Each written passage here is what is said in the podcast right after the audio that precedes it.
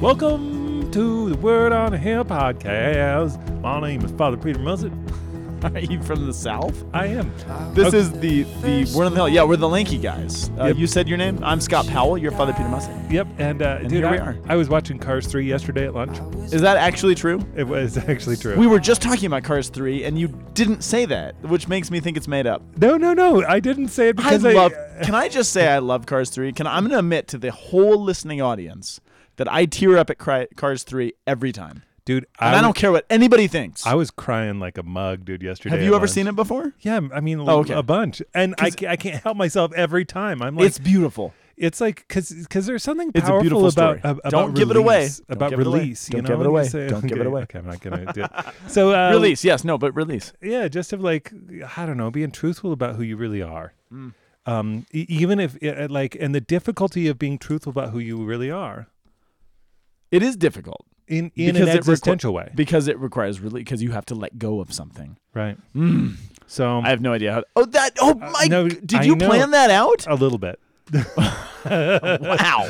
Wow. I- I, you can color me Surprised. because this is not the first time we've started this podcast. so the fact that you held on to that for Yeah, yeah. take number three. Yeah. So uh, we're in the thirteenth Sunday in ordinary time. Now wait a second. Where did okay? I ordinary time still always confuses me a great deal because last week was Corpus Christi, so we've been basically we, we've been out of the Easter season for a while, right? But every Sunday since Easter, since Pentecost, has been kind of a special solemnity. Right. So we haven't really been in ordinary time until now. Well, yeah. What happens is that is that according to the time. according to the missal, uh, we actually are in ordinary time. Just the Sundays are super special. Okay, So- okay, okay. So, so- but ordinary time starts after Pentecost, right? Right. Yeah. okay. Which, But the Sundays have just been solemnities. dude, I learned something crazy. Talk to me. Um, I love the, crazy things. In the church, uh, The Catholic bef- Church? before uh, the liturgical reform of Paul VI, uh, we had the octave of Pentecost, Yes. And uh, and so we you had, didn't just learn that because you've been saying that in your Pentecost homilies for years. No, I haven't. I guarantee you have. Really? You taught me that years ago. Or somebody did. Maybe it wasn't you. well, okay, okay. But you were you, uh, maybe it was is the- last Sunday, right? You were talking about being in Ireland and they celebrated the octave of Pentecost, Right. which is real. But I feel like I've heard that before, which is really cool. I, we kind of lost something with And- that, didn't we? Well, well, listen to this. Is that um is that right the the day Monday after Pentecost, Uh-huh. Paul the Sixth went to go vest. Um, I was uh, somebody was telling me the story. He went to go vest, and they and the sacristan put out green vestments, and he said, "Why?" the day he- after Pentecost. Yeah, okay. yeah. So it should be in the vigil, and he was like, he was like, "What's this? This is a vigil of Pentecost." And he said, he said, no, no, that was that was eliminated. And he said, who did that? And the sacristan looked, and he said, you. And he and he started weeping. Oh, Seriously? Yeah, he signed a piece of paper and he didn't know that he had done it. No. Is that Yeah, true? It's true. or is that lore? no, no, that's not lore. Wow. And so he wept, and so I, I think that I think that we should actually reinstate it. It is a little bit of a shame that we hit Pentecost and, and Pentecost I mean, we call it the birthday of the church. I mean, this is the profound moment when the Holy Spirit actually enlightens the apostles and the church and everything comes to life. But for us, it's kind of at very, very, very, very, very end of the Easter season, and we're kind of ready to be done, and we've kind of moved on already, and it it is kind of forgotten in a certain Right. sense. But Pentecost, man. but that's where we end up in the S- Sundays of ordinary time. I actually Yeah. Anyway, sorry, that has nothing to like- do with this week. like ultimately it's just we reorient ourselves towards the um, Jesus is Christ the King in his second coming. Speaking of that, I have a shout out. Is yo okay? yo yo, Uh, shout it! And I meant to actually give this uh, a couple weeks ago, but we just we've been busy. You've been out of town. We've been doing stuff. But I want to give a shout out to a couple of guys, uh, Father William Summerlin and Father Sean Aaron, two of the newest priests in the Catholic Church, who were just ordained. It was a few weeks back. They were ordained for the Diocese of Lafayette, Indiana. Um, and I just want to say congratulations to those guys. Um, Whoop, whoop. Father Michael, uh, Deacon Michael Block was also ordained to the transitional diaconate. You know, the Diocese of Lafayette, Indiana, which um, prior to my work with them, we work with some of these guys at Camp Wojtyła every year. Prior to my work with them, I just I didn't know anything about the Diocese of Lafayette, but they have consistently, for years sent us some of the best of the best guys that I've ever experienced working with. Dude, These guys you, are- you are- know them by their fruits. And I know these guys by their fruits. Father uh, Derek Aaron, who is brother. So Father, D- you met Father Derek, right? He was the first uh, seminarian from the Diocese of Lafayette that we had years and years ago. Father Dirk. Um, he was ordained years ago, but his brother was just ordained a couple weeks ago. oh wow, How cool is that, right? that's brother. I think it's really cool. So I Father, awesome. uh, I just said his name, Father Sean Aaron. So shout out to those guys. Thank you for. I I, I, I don't want to give a commentary. I mean, we got to get to the podcast, but I've just been thinking about. So Father uh, Ned um, Schneidecker. Schneidecker, I can never pronounce his last name. I also want to give a shout out because he's being ordained this weekend up in the Diocese of I Helena, Montana. you took my steam. I was gonna shout him out. Too late, you snooze, you lose. But I'm just Ned, Nathan. But I have been thinking about it. I mean, the fact that things are pretty dark in the church right now, besides the scandals and confusion. I mean, this is one of the darkest times the church has experienced. And we've been a church for a long time. And the very fact, I mean, imagining the kind of priests that are being ordained right now. I mean, being ordained a priest in this day and age, you're not getting any accolades, you're not getting any pats on the back. I mean, there's a couple, but the world thinks you're a fool. The church is in so much confusion and weird darkness, and the holiness that it takes to actually go through seminary and be ordained in this day and age. I think when we look back on the church in 10, 15 years, the guys who are being ordained right now, I mean, we're going to transform the face of the church. So thank you so much for the guys who are saying yes right now in a day and age that uh, you're not getting many accolades for your uh, saying yes to your vocation. So I just want to thank those guys um, Father Ned, Father Aaron, Father uh, Summerlin, all you guys, and everybody else who's being ordained in the ordination season. Yeah. So back to 13 Sunday in Ordinary Time. Back to it. Uh, first reading is from the Kings of First, chapter 19, 16b to 1921. That's a big jump. Uh, our psalm is coming from the, our sponsorial psalm, Psalm 16, verse 1 through 2, 5, 7 through 8, 9 through 10, and 11. And the response itself is coming from 5a. Uh, Lectura de Segundo Second reading. is also from Galatians, chapter 5, 1, jumping to 13, 18. Speaking of big jumps, our gospel is then coming from Luke chapter 19, verses 51 through 62, the very beginning of what is called the travel discourse. And our acclamation is a combination of 1 Samuel and John 6, which Naturally. is which is what I would have chosen. I mean, uh, I mean, Just, let's uh, just- I don't even know what to say about that. okay. So, First Kings. okay, talk to me. So what ends up happening is um you everybody knows the super famous passage where um you have the the um you have uh, Elijah Elijah. not Elisha Do you know why we pronounce his name the way that we do? Have we talked about this on the podcast before? remind I, you know I, it came up in my mind but I couldn't remember why we do that So Elijah is the one that gets uh, kind of the most ink and the most notoriety, right? Elijah, Number one. of. he shows up at the Transfiguration and stuff. He's sort of seen oftentimes as the embodiment of the prophets, right? Um, Elisha, we often called him Elisha, but his name is actually pronounced Elisha. So there's Elijah and Elisha. And the reason that we started calling him Elisha is simply because of the poor schmo who had to pronounce his name lecturing at mass because it sounds so much like Elijah. People got totally confused. So there's Elijah, and he was talking to Elisha, and then Elisha said this to Elijah, and Elijah went to Elisha, and everyone's like, ah, we don't know who you're talking about. So the church started calling him Elisha, um, which is perfectly fine, but his name is actually Elisha. yeah Anyway, not to steal. because th- it, it there's your lame fact for the day. well, no, I, I also think that it, uh, uh, it actually signifies the profound connection between discipler and disciple. Mm, tell me more. I mean, their their names are close. Oh, I see.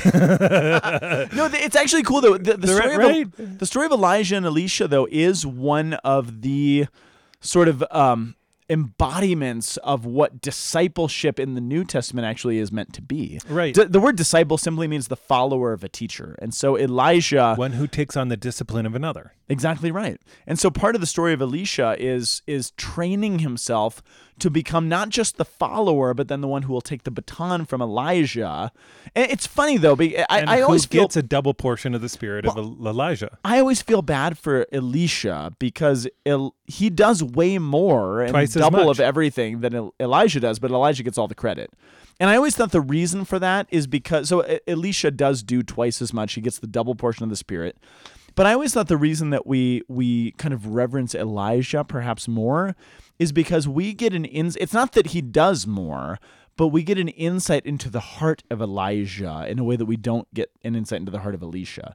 We see Elijah's struggles. We see his turmoil. We see um, the struggling toward the spiritual life, right? The stages of the spiritual life played out in Elijah. So Elisha does more, but the church is all about quantity rather than just quantity. And not that Right. Elisha's not holy, but but sometimes I've wondered, people have asked me that when I've taught about these two. But I think the reason we talk about Elijah more is just simply because we get more insight into his heart. right. But that's not who we're talking about today. But uh, so we know the scene that, that precedes our passage today. Oh, do we? It's they fa- he faces off about Baal. They says call down the fire from heaven, and then they do it, and then he kills all of them, and then What- he goes to the cave. Yeah, really quick note on that. So I mean Elijah's job, you're talking about Elijah. Ja with the J. whose primary mission is to go and speak against an evil, sinful king in Israel, right? We're in the northern kingdom. This is after the civil war. The northern kingdom has a, a, a he's he's an Israelite king, but he's following pagan gods. He's doing terrible things. And Elisha's Elijah, rather's job is to go and kind of call him to task. And he challenges his priests, and they have this kind of showdown, and all the stuff happens. so he shows down, he wins, he kills them all, and then he goes and he freaks out and he goes to um, uh, to uh, uh, Carmel, Mount Carmel. Can I say a word about that? I don't No. want to keep stealing your thunder, but Nope. I'm, I'm really struck by Elijah, though. Again, talking about the insight. So, if you follow the scene of what's just happened before this, yeah, I mean, he's he has the showdown with the gods of Baal, these pagan gods. He he is victorious over this kind of evil king. And you get the impression that Elisha's like, well, now everything should be great because I was victorious. I won the battle. And what he realizes is, oh, guess what? Everybody still hates me. Everybody's still out to get me. They're still trying to, to cut my head off. So he flees to the wilderness and he's like, God, what the heck? He, he why does this why is this happening? I thought I was your representative. I tried to be faithful and everyone still hates me. Why does my life still stink even Which though I was faithful? which is encapsulated in Yeah. his experience. Is he In the cave, for him, yeah. he, he's in the cave and he looks for him in the fire, he looks for him in the earthquake, hmm. and he's not there and he's not there. And the then- wind, and the the mighty wind, wind. and then he finds him in the still small voice. Yeah. But then the still small voice says something. Like this is the this is the part that we Still a voice. Yeah, yeah. Like like we, we actually miss the fact that he actually has something. And now, now we have to pay attention to the content of this. So he wrapped his face in the mantle and went out and stood in the entrance of the cave and said, "Behold." Um, and then God says, "What are you doing here, Elijah?" He's like, what? Wait a minute. He said, I've been very jealous for the Lord, the God of hosts, the Son of Israel, have forsaken your covenant, thrown down your altars, and slain your prophets with the sword. And I, even only I am left, and they Yeah. seek my life to take it away. So he's But but how often have we felt that way? Like those of us who are really trying to live out the faith, how often you've, have you been like, it's just me. There's no. Does nobody else get it? Is Right. nobody else faithful? I am Right. totally alone. That's where Elijah is.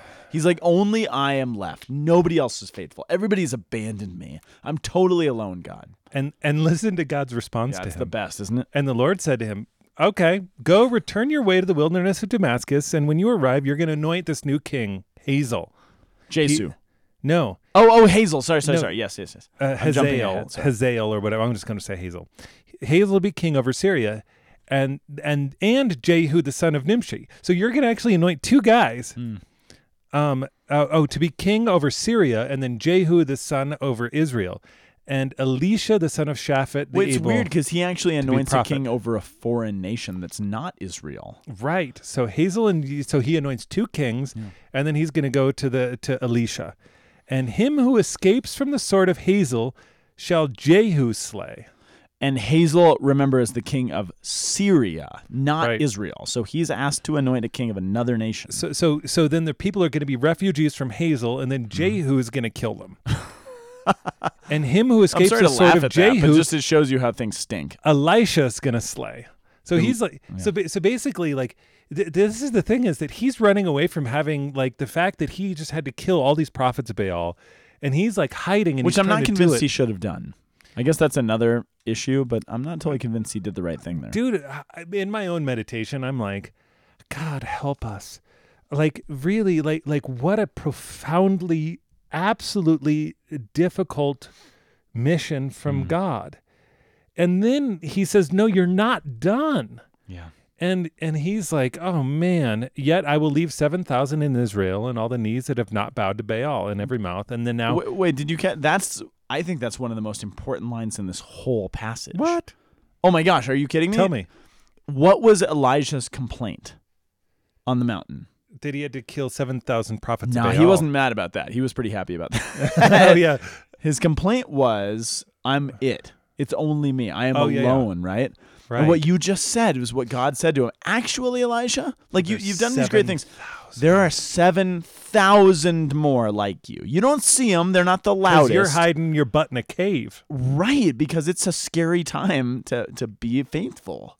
But he's reminded, no, there's Mm. seven thousand, and that's that's what's beautiful, sort of about. I mean, and I, I say this, I resonate with Elijah because there are so many, especially doing ministry in Boulder, Colorado, and, and you know, in the in the atmosphere that we do it, and sometimes it does feel like, oh man, I, I feel so alone.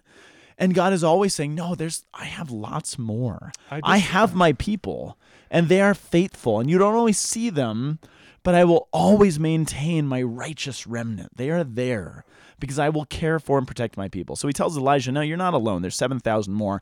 And not only are there 7,000 more, but I'm actually going to give you a right hand man. Not just, oh, they're these sort of amorphous people, but I'm going to give you a best friend. I'm going to give you a disciple, someone to walk with you so that you're really not alone, who is who Elisha is. Why are you looking at me like that? I'm looking at you like that because uh, uh, everybody, Scott and I have been having like these really intense conversations uh, about, uh, uh, particularly about h- how do you find your place within the church in this modern age? We've both been watching a lot of political dramas, so I think we're we're conflating a little bit, but that's no, okay. no, no. Like, how do you how do you actually find your place within the church Yeah, right yeah, now? I, I, I, I'm looking, and I've been talking with a lot of people who are experiencing tons of damage. Mm. Uh, I mean, the fallout from the scandals in the church are. i- i- It's like we went through all of the weird stages of grief, and now I actually think that we're experiencing the real mourning time Yeah. uh, of like when does anger set in? Is um, that first or right after? now. Got, got it. right right like like how many founders of religious communities have gone totally off the rails? How many of our bishops have been caught up in the politics of power in the world? And how many of our how many ha- have have fallen in a way that that's like really like which is actually a contrary experience to what we're seeing of Elisha right now. Of those who have been invited into a discipleship Yes.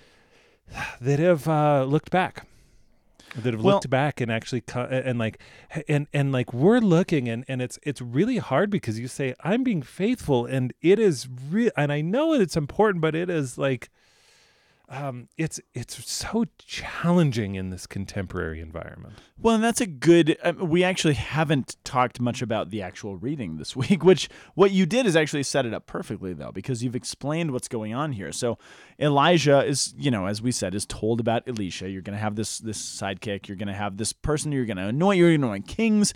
You're a player, basically. You're going to. You're an important person in the world. Not only are you the one who is to anoint the next king of Israel, you are to anoint the kings of foreign lands as well. You're a big deal. And you have to and you actually have to anoint your successor. And you have to anoint your successor but it's not on you. I will tell you. And that that's what makes Mm. that's what's important about this is because sometimes when we're put in these positions of influence or authority we tend to think it's all on me. I have to figure this out. I have to lead this organization. I have to lead this family. I have to lead this parish you know whatever it is. Don't put that But on me I'm not oh, putting oh it on hold on actually i do Wait a the second. now hold on but what, but what God says is, yeah, no, you're Yeah. called to lead all this stuff, but I'm going to tell you exactly what to do. Right. I've chosen you f- to be a player in the world, an important person, but I'm going to tell you exactly how to play. right So there's going to be this guy. He's going to be standing there. You're going to get go, go him. it's that one right there. I'm going to spell it out. And so it says Elijah came out and he went. uh, He, he came upon Elisha, the son of Shebat, who was plowing with twelve yoke of oxen, which is sort of an implication. One of the things that's being implied here. There's a field that's being plowed with twelve yoke of oxen. One of the implications is that Elisha is probably pretty wealthy. A field that's being plowed with 12 oxen, it'd take a lot of resources to actually have that many oxen. you got it's a lot of them. that's a lot of feeding of oxen It's a lot of feeding of oxen. It's probably a huge field. He's probably fairly wealthy. He's of some means, right? right and there- and most of them were blue Um, some what, what can't. I'm just gonna let Blue you oxen. Yeah, blue ox. Is this a dude. is this a, a, It's a children's Davy? book. What what is the guy's name? The, The big, tall blue- guy. Yes, blue, blue ox. Paul Bunyan. Paul Is Bunyan what we're talking? blue, Is that where blue we ox. We've degenerated into Paul Bunyan. No, okay. man, this is not degeneration, man. This is just like narrative. We have evolved to, to Paul Bunyan. Okay. so Elisha went over to him. So imagine there's this guy, probably a wealthy son of a wealthy landowner. He's Who- doing who- his thing. Actually, he was a rapper in the '90s, Shay Fat, dude. oh my gosh. Come on, dude. His last name is Fat with a PH. The bro is like a '90s Shay Fat. dude. That Elisha's son of delights me Shay more than Fat, it should. dude. more than it should. yeah, man. Anyway, so Elijah goes over. He threw his cloak over him, which sounds super random. Right? Actually, the Greek the Greek is uh is um uh, goat skin. oh my, yeah, yeah. that's a nice. That he got that. he the threw Gap. his goat skin over him. which was you know he was wearing some goat skin, threw his cloak, and and it, I mean that's so so Elijah's not alone. One of the things we learn from the story, if you read the rest of First and Second Kings, there are other prophets like Elijah, and Elijah actually um, is sort of the leader of this school. So to speak, of sort of monastic prophets that are in the wilderness wandering around. Because you remember later on during the transfer of authority from Elijah to Elisha, Yeah. there's all these other prophets who are there to witness it. And Right. he's sort of their leader. There's others who are faithful. That's the point. But Elisha goes up, he throws the cloak or his his goat skin, whatever, over Elisha, and he's like, "Oh no!" I mean, it, it's it's like it's like the moment. This is a bad analogy. It's like the moment that the old lady comes up to you after daily mass.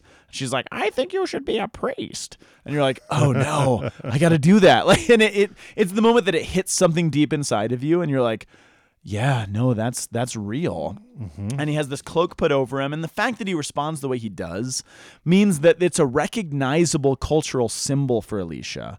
And he's like, "Oh, I, I see what I'm being called to. I'm being beckoned here."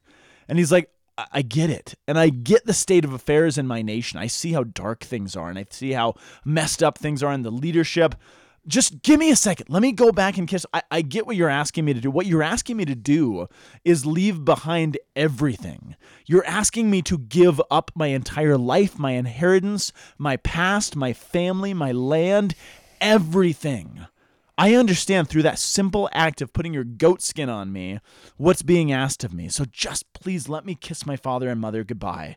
And then I'm coming. And Elijah's like, Guy, go, go for it. What have I done? I'm not stopping you come back and follow me and then he left him he took he, he actually slaughtered the oxen as this showing of like i am disavowing myself of this life and i'm now entering into this other life. I'm not going to be the wealthy son of a landowner anymore.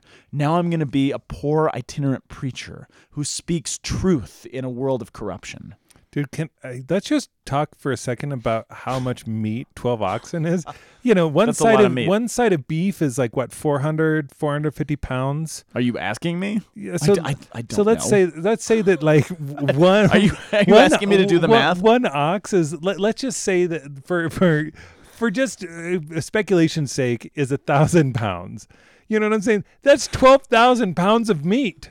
That would sustain you for a while I mean, dude, what kind of they're going to be itinerant there's another bunch mean, of other prophets following him and that's and it's boiled. I'm just gonna say I would make steaks. I would grill them. did he boil them Yeah, he, and he and he and then Yeah, he used the them. plowing Mm. equipment for fuel to boil their flesh. Well, you gotta cook them somehow. I mean, that's a lot of plowing. I don't have their I mean, Frigidaire oven. I'm just saying that that That's a big deal. I do not know what kind of meat party that was, but I would have wanted to be there. Ain't no party like a meat party because the meat party just don't stop. What what? Which takes us to the Psalm, Psalm 16. Well, hold on, hold on. Oh, okay. We were talking holding. about we were talking about um uh Cars 3 that we were. and this is very much a Cars 3 moment. Okay. Okay. That's all I wanted to say. All right. Well, that being said, Okay, we're at Psalm 16. you are my inheritance, O Lord. Um, th- th- there's so much. There's such an import with realizing who Elisha is. Again, we don't know much about Elisha. Well, well yeah, okay. But what we're told is that what God asks of this man is to leave behind everything he knows. Will you entrust your past, your present, and your future to me? He has the the fact that he's plowing a massive field with 12 oxen shows that he is probably heir to a massive inheritance or a pretty substantial one, right? Hmm. And the psalm is sort of giving a commentary on that, saying, "No, no, no, you are my inhe- in a world filled with sin where people have forgotten to hear the voice of God, Yeah. your fields and your oxen really don't matter. Your Tesla doesn't matter in a world where God have st- people have stopped listening to the voice of God Right. because he is our inheritance. Dude, this is crazy. Thomas actually thinks that this is a psalm. Aquinas? Thomas Aquinas. Sorry, I'm on a first name basis. Thanks. Yeah, that's good. Um, so so St. Thomas actually talks about how this is a psalm that Jesus is praying to the Father specifically about him not being left in hell. Whoa, whoa, whoa, whoa, whoa, whoa, whoa, whoa. Back it up. Back Yeah. up the train there, but Buster. Christ, when he had suffered for us, was not left in hell. This is the voice of the church, uh, the voice of the church as well. So he says that that this is Christ as the mystical body of of the church, saying that we're not at, we're, we we are actually going to be taken care of when we leave behind what was ta- what what was um, uh, our inherit earthly inheritance, and that that actually Which the, is what Elisha embodies. Right. And that's exactly what I'm trying to say. Yeah. And Yeah, no, Thomas you, says this. And so it says that, like, so he says, you're, you, you know, I keep me safe. You know, your providence is going to actually have to provide for me. Hmm. Um, and you're going to show me all of these things that, that like, that I'm literally going to abandon myself entirely to you. And that's actually what Christ's done in the passion. Which is funny because Elisha, as he follow from this point on, Elisha Elijah will actually take Elisha through a bunch of challenges and basically be like, "Hey, you just hang here. I'm going to go over there and minister." And you know, all, all of these challenges to see: Are you going to be a faithful disciple? Are you Right. actually going to put your money where your mouth is? I Right. get that God has asked me to call you. Right. But now that I've done my job and I have called you, are you going to follow? I mean, that's the key to discipleship. Right. What is discipleship? A call and a response. God calls each of us to follow him. Will we do it? And so Elijah will take all the Elisha on all these challenges. Are you gonna are you gonna follow after me? Are you gonna be faithful? You're a wealthy landowner. Are you gonna be willing? Are you able to actually disavow yourself of all of that and do these things?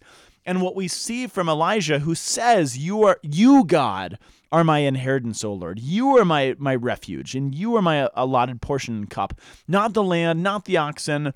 He will, because of that yes to God, go on to literally do double than the greatest prophet in the history of salvation. Which is crazy.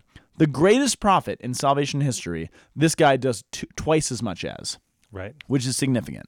But it's because he says yes.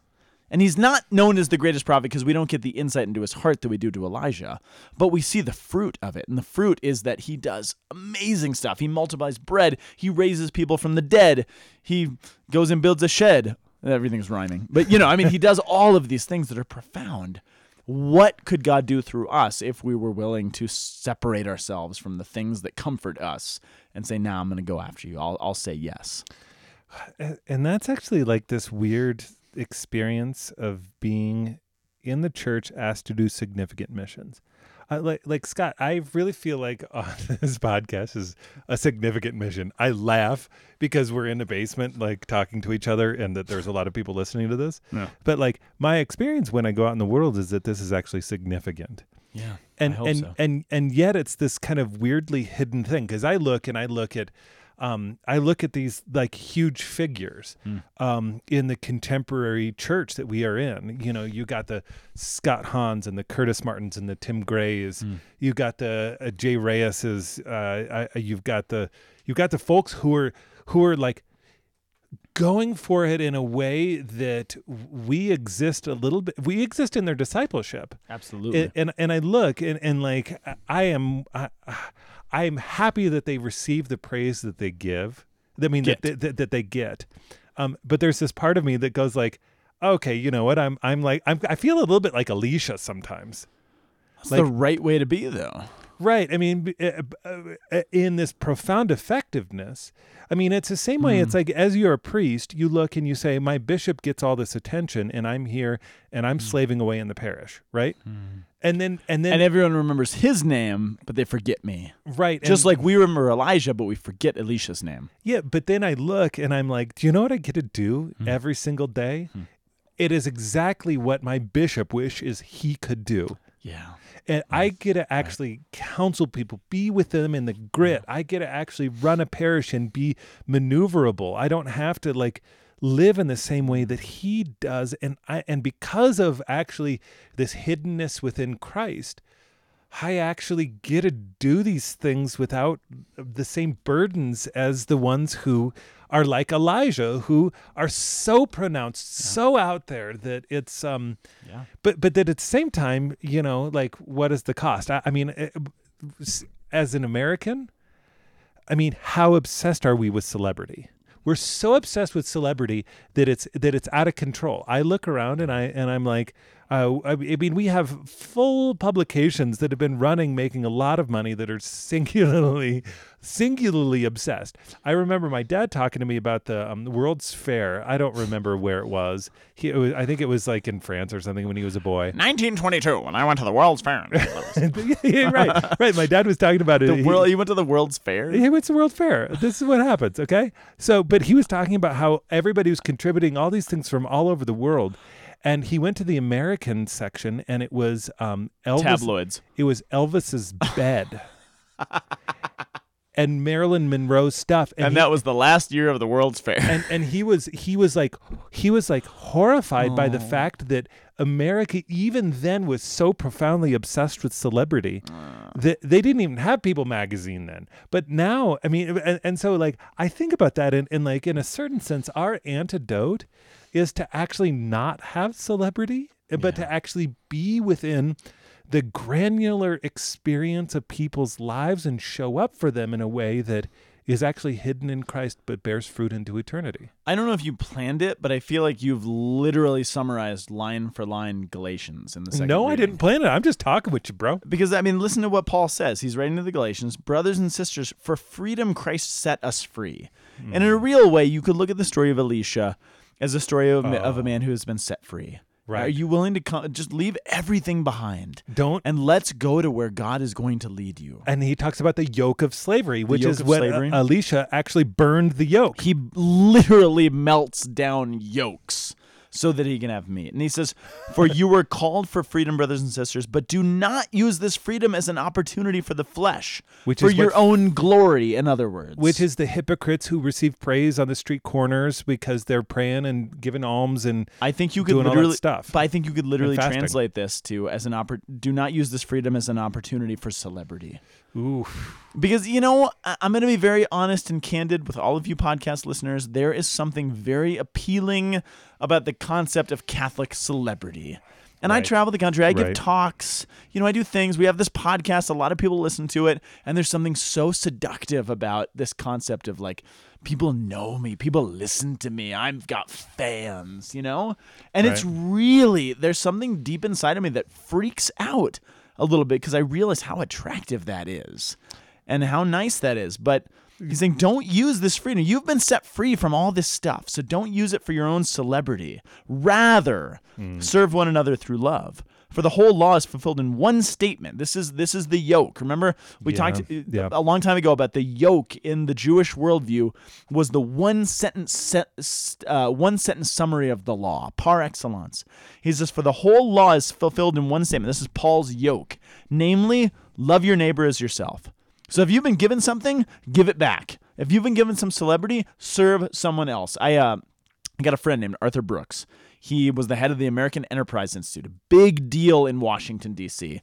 Um, and he just wrote an article in The Atlantic recently. You guys should check it out, find it online, about how, you know, for people to be happy, we sort of burn, run out of steam in our professional lives around like 55 or so. And that's the moment that we should transition from uh, what, what did I say? I was just explaining this to you earlier. We should transition from innovator to instructor. And when is the moment that you're like, I'm I'm gonna lead, I'm gonna build, I'm gonna start new things, I'm gonna innovate, I'm gonna do these things, and take a step back and be like, now I'm gonna it's Cars 3 again, right? Now I'm gonna actually turn this over to somebody else. I'm gonna teach teachers. This is Second Timothy 2 2, right?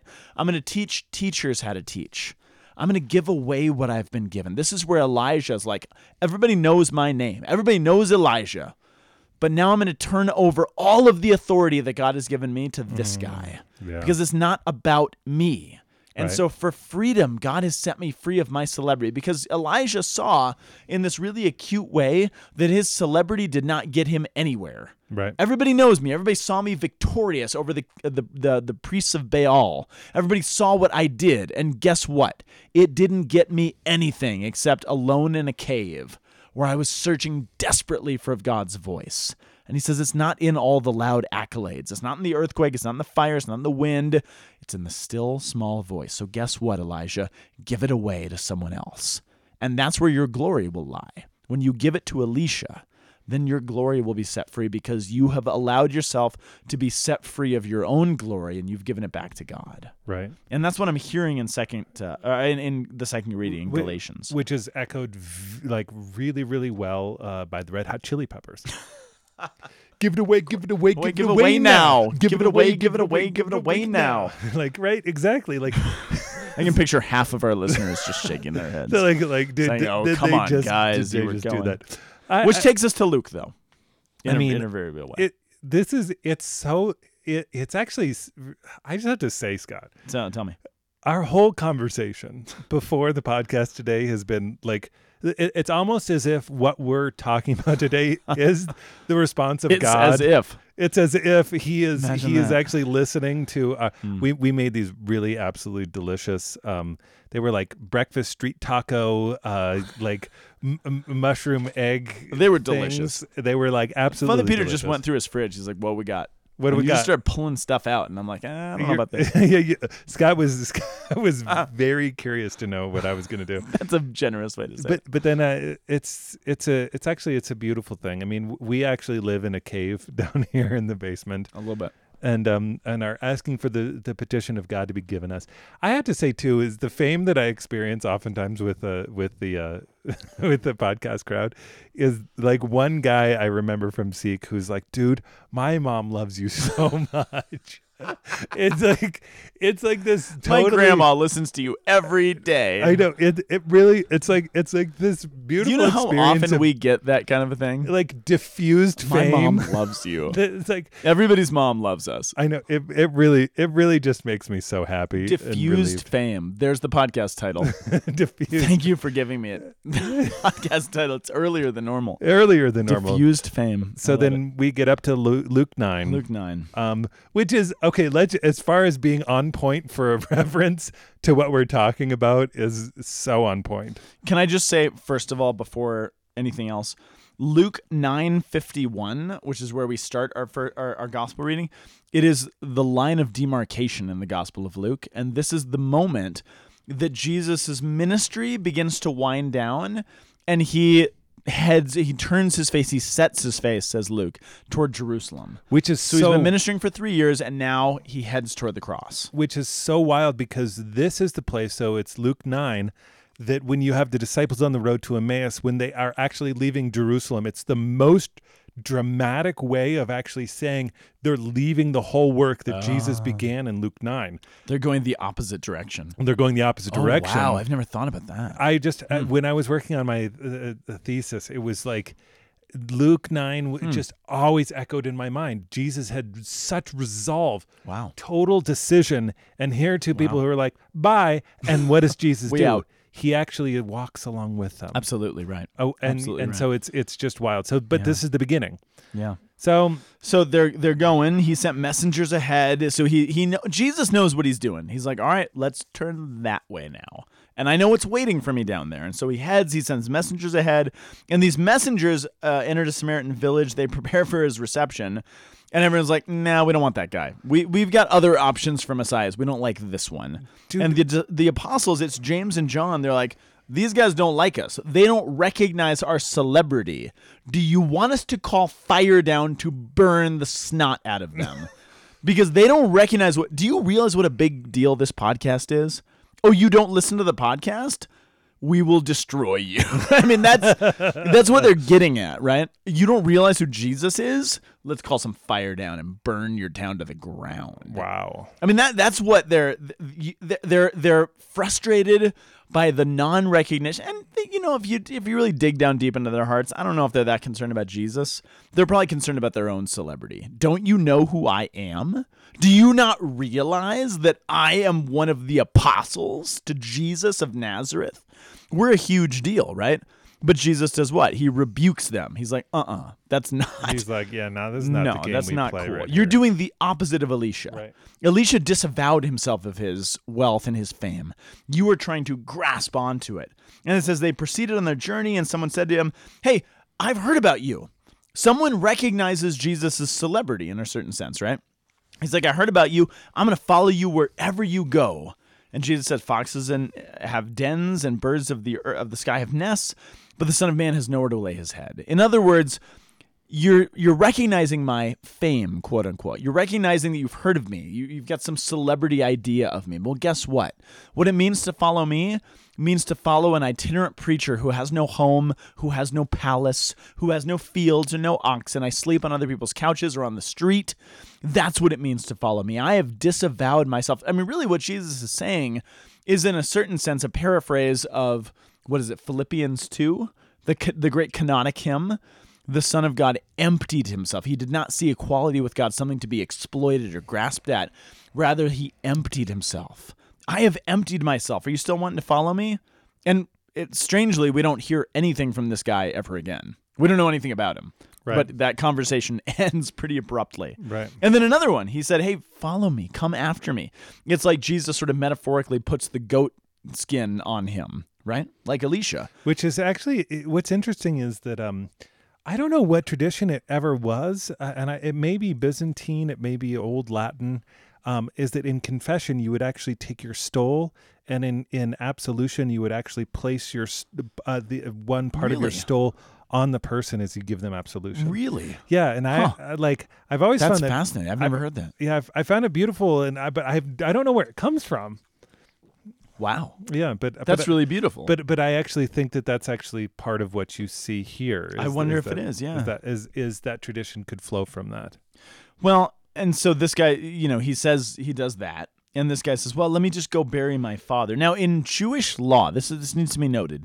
In Levitical law, in the Old Testament law, burying one's father is one of the most important things that you could possibly do. So when this guy says, "I'd love to follow you, just let me go bury my father who's just died first, it's not some trite response of like, "Oh, I need to do some stuff before I can follow you." You're like It's I need to follow the law of the Old Testament and do the most important thing that's mandated to me. right. It's like, hey, hold on for one second. Um, I have to like make dinner. It's not that. It's not that. However, on the flip side, the process of burial in the Jewish world, do you guys know do you know about this? Have we talked about this before? No. The burial process was was was twofold. I'll say it really quick. Okay. So when somebody died, um, Okay. there was a two-step process. The first thing you would do when someone died was basically shroud the body and place it in a tomb. This is what's happening with Jesus when he dies, right? He's placed in this big tomb that's kind of like a cave. You've been to the Holy Land, right? Right. It's kind of like a cave where we, we believe he was buried. Yep. But if everybody was buried in a big cave like that, you'd run out of real estate pretty quickly, right? Right. So what you would do is you would actually leave the body shrouded in this kind of cave for a period of like a year or something, maybe a couple years. Just and to, then like, you would wait you would wait for the body to decompose. Yeah. And then you would take the bones and you would place the bones in what's called an ossuary. And then you would place the ossuary, this little vessel, in the final resting place, right?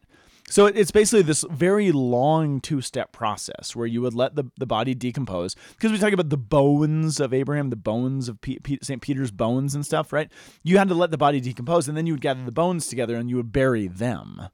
And so when this guy's like, let me just bury my father, he's saying, it's going to be a couple years before I can commit to you, Jesus. It's, it's going to be a while. Hmm. And Jesus is like, let the dead bury. Basically, what he's saying is, yeah, that thing that Elijah was doing when he allowed Elisha to go back and, and, and turn away from the plow and say goodbye to his mother and father, he had time for that. What I'm doing now, the moment in salvation history that we've reached in the time of Jesus, there ain't no time anymore. I'm not going to wait for two years for you to follow me. I, I get the value of bearing your father, and I'm not going against the law. What I'm saying is, what I am up to right now is so urgent and so immediate because I know I'm headed to the cross. Right. I am going to Calvary and it is happening immediately. And to wait is to miss it. And a lot of people are going to be asleep at the time. A lot of people are not going to be willing to turn away from the plow, to turn away from their oxen, their fields, and all that they have, and all of the celebrity that they might want to build up to follow me to the cross. But my call right now is urgent, and I do not have time to wait. And so, what I'm calling you to is far, far greater than what Elisha was called to. That's what Jesus is saying. That's what Luke is getting to in the gospel. Is that what Jesus is calling us to is so far beyond what Elijah called Elisha to, what the greatest prophet of the Old Testament called the second greatest prophet of the Old Testament to. What Jesus has asked every single one of us is so far beyond that, our minds will stagger at it. There is no time for that because Jesus' act of salvation is bringing all of salvation and all of human history to a head. Right. And there is no time to wait because now is now. I mean, I look and um, my sense of urgency. Uh, I, I have peaks and valleys in it. I mean, like the the urgency of, of actually trying to reach a, a group of people who are coming as a, as freshmen into college. My, I, I mean, our urgency, literally, I, know that l- two weeks of somebody's life can determine the rest of their lives. God, we've seen it. Yeah, We've literally seen it. I mean, I mean, I, I've seen it for 13 years here, Yeah. and and so like, but then, eh, eh, but over time, how easy is it for us to actually lose that sense of urgency? Yes. I mean, and and that's like you're talking about like 55. Um, Oh yeah. is is this age where you say like, okay, I'm innovating? No, I've actually got to move from uh, from like being uh, merely the leader of things to actually investing into other people's leadership of things because what it says is that it's not all about me. right and that there's an urgency too Yes. to say like like the lord puts urgency into people's hearts and as you Right. get older like your urgency wanes because you because of your experience it's Yes. it's it's almost impossible not to have that deep sense of urgency i mean Right. Hmm. who are, who are the activists among us but the young the That's young are the ones who are activists who are saying like And rightly I so. right and because as you get older i mean it was actually really interesting i was having a conversation with somebody the other day about how um, through crispr and gene editing that he believes that um, that uh, aging is going to actually be solved and that we're going to hit the fountain of youth and he w- and he asked me to do a, a thought experiment to say what would it be like if we actually reconsidered how we perceived age and we went back to mm. the time of genesis to mm. where we didn't leave, live 80 years or 100 years but we were living two three four hundred years. Um, it, it, it, mm. it's a really it, it was an interesting thought experiment. Hmm. But but right now hmm. i think that part of the reality of what it means to age as a human is to actually keep the urgency of the gospel Yeah. alive. Right. I, I, we, Which is hard to sustain for a long period of time because it's exhausting. Right, and but that's why the young are so good at it. And that's why our investment and and and our ability to actually call on the Elishas Yeah. to uh, and and because as Elijah, what kind of urgency did he feel against the priest of Baal? A ton. Yeah. Right. What, what kind of urgency did he feel to actually call upon those kings and to say like, here, you guys better show up because Yeah, right. because in the midst of that, God's providence is there. there. There's no problem for God to be immediate. Like Right. that's actually the the whole reality of of who Jesus is, and and and uh, and the Father and. In the Gospel of Mark, the immediate response. Right. We're actually meant to to do it in this way that is like um, that's uh, th- that's now Yeah. and Yeah. that's actually why we do this each week Yeah. because we, because we have to respond we're doing it now. and and we uh, and honestly our, i mean our our whole goal with this podcast is that you would take this method Right. and to live it out Right.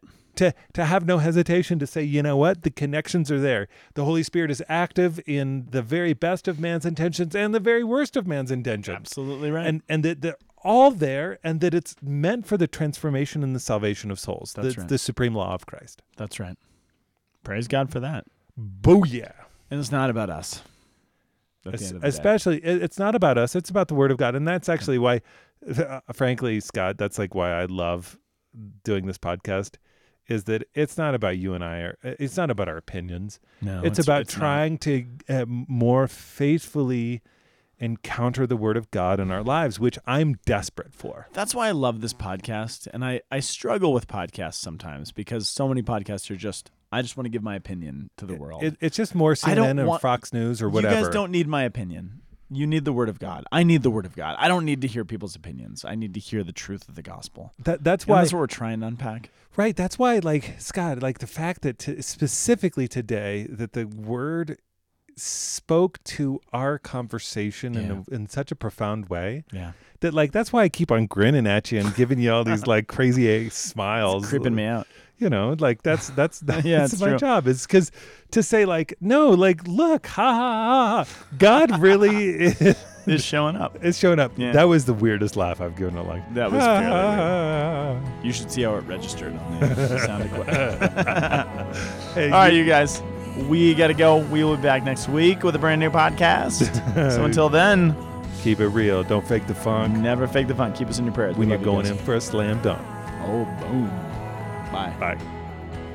The Word on the Hill podcast is a production of the Aquinas Institute for Catholic Thought here in beautiful Boulder, Colorado. You can find us online at www.thomascenter.org slash AICT, and you can find the Lanky Guys podcast at lankyguys.org. Thank you so much for listening, and we will be back next time.